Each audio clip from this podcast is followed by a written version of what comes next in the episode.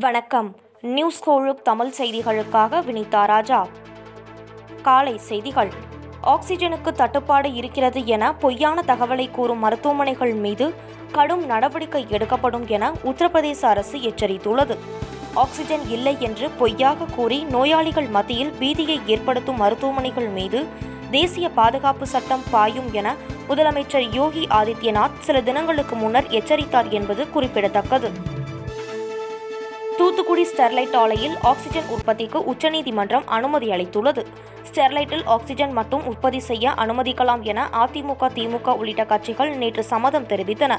இதைத் தொடர்ந்து ஸ்டெர்லைட்டில் ஆக்சிஜன் உற்பத்தியை கண்காணிக்க ஐந்து பேர் கொண்ட குழுவையும் அமைத்தது உச்சநீதிமன்றம். தமிழகத்தில் கடந்த இரண்டு நாட்களில் கோவிட் தொற்று அதிகரிக்கும் வேகம் சற்று குறைந்துள்ளது என்று சுகாதாரத்துறை செயலாளர் ராதாகிருஷ்ணன் தெரிவித்துள்ளார். கூடுதலாக பன்னிரண்டாயிரம் ஆக்சிஜன் படுக்கைகளை தயார் செய்ய உள்ளதாகவும் அதில் முதற்கட்டமாக இந்த வார இறுதிக்குள் இரண்டாயிரம் ஆக்சிஜன் படுக்கைகள் தயாராக இருக்கும் என்றும் அவர் கூறியுள்ளார். கொரோனா தொற்றால் பாதிக்கப்பட்டவர்களுக்கு வழங்கப்படும் ரெம்டெசிவிர் மருந்தை வாங்க கீழ்ப்பாக்கம் அரசு மருத்துவமனையில் ஏராளமானோர் திரண்டனர். சென்னை மட்டுமின்றி வெளி மாவட்டங்களைச் சேர்ந்த ஏராளமானோர் வரிசையில் நின்று ரெம்டெசிவிர் மருந்தை வாங்கிச் சென்றனர். அதிகபட்சமாக ஒரு நபருக்கு ஆறு வயல் வழங்கப்படுகிறது. ஒரு வயலின் விலை ஆயிரத்து ஐநூற்று நாற்பத்து ஐந்து ரூபாயாகும். கொரோனா இரண்டாம் அலை வேகமாக பரவி வரும் நிலையில் தேர்தல் வெற்றி கொண்டாட்டங்களுக்கு இந்திய தேர்தல் ஆணையம் தடை விதித்துள்ளது.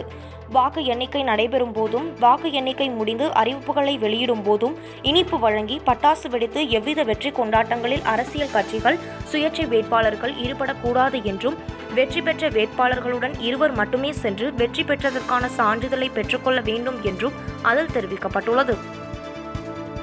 கொரோனா தொற்று எண்ணிக்கை தொடர்ந்து மூன்று லட்சத்தை கடந்து நிற்கிறது. நேற்று ஒரே நாளில் மூன்று லட்சத்து இருபத்து மூன்றாயிரத்து நூற்று நாற்பத்து நான்கு பேருக்கு கொரோனா தொற்று உறுதி செய்யப்பட்டது.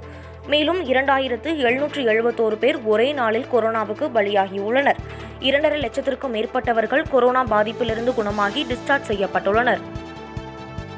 கொரோனா பரவல் அதிகரித்துள்ளதால் மே பதினைந்தாம் தேதி வரை இந்தியாவிலிருந்து இயக்கப்படும் நேரடி பயணிகள் விமான சேவையை ரத்து செய்வதாக ஆஸ்திரேலிய பிரதமர் ஸ்காட் மோரிசன் அறிவித்துள்ளார். ஏற்கனவே பிரிட்டன் கனடா ஐக்கிய அரபு அமீரகம் ஆகிய நாடுகளும் இந்தியாவிலிருந்து விமானங்கள் வருவதற்கு தடை விதித்துள்ளது. கொரோனாவை கட்டுப்படுத்த மாவட்டங்கள் நகரங்கள் மற்றும் உள்ளூர் அளவில் குறைந்தபட்சம் பதினான்கு நாட்களுக்கு கடுமையான ஊரடங்கை மாநில அரசுகள் அமல்படுத்த வேண்டும் என மத்திய உள்துறை அமைச்சகம் அறிவுறுத்தியுள்ளது. வளிமண்டல சுழற்சி காரணமாக தமிழகத்தில் இன்று முதல் அடுத்த நான்கு நாட்களுக்கு மழை நீடிக்கும் என சென்னை வானிலை ஆய்வு மையம் தெரிவித்துள்ளது.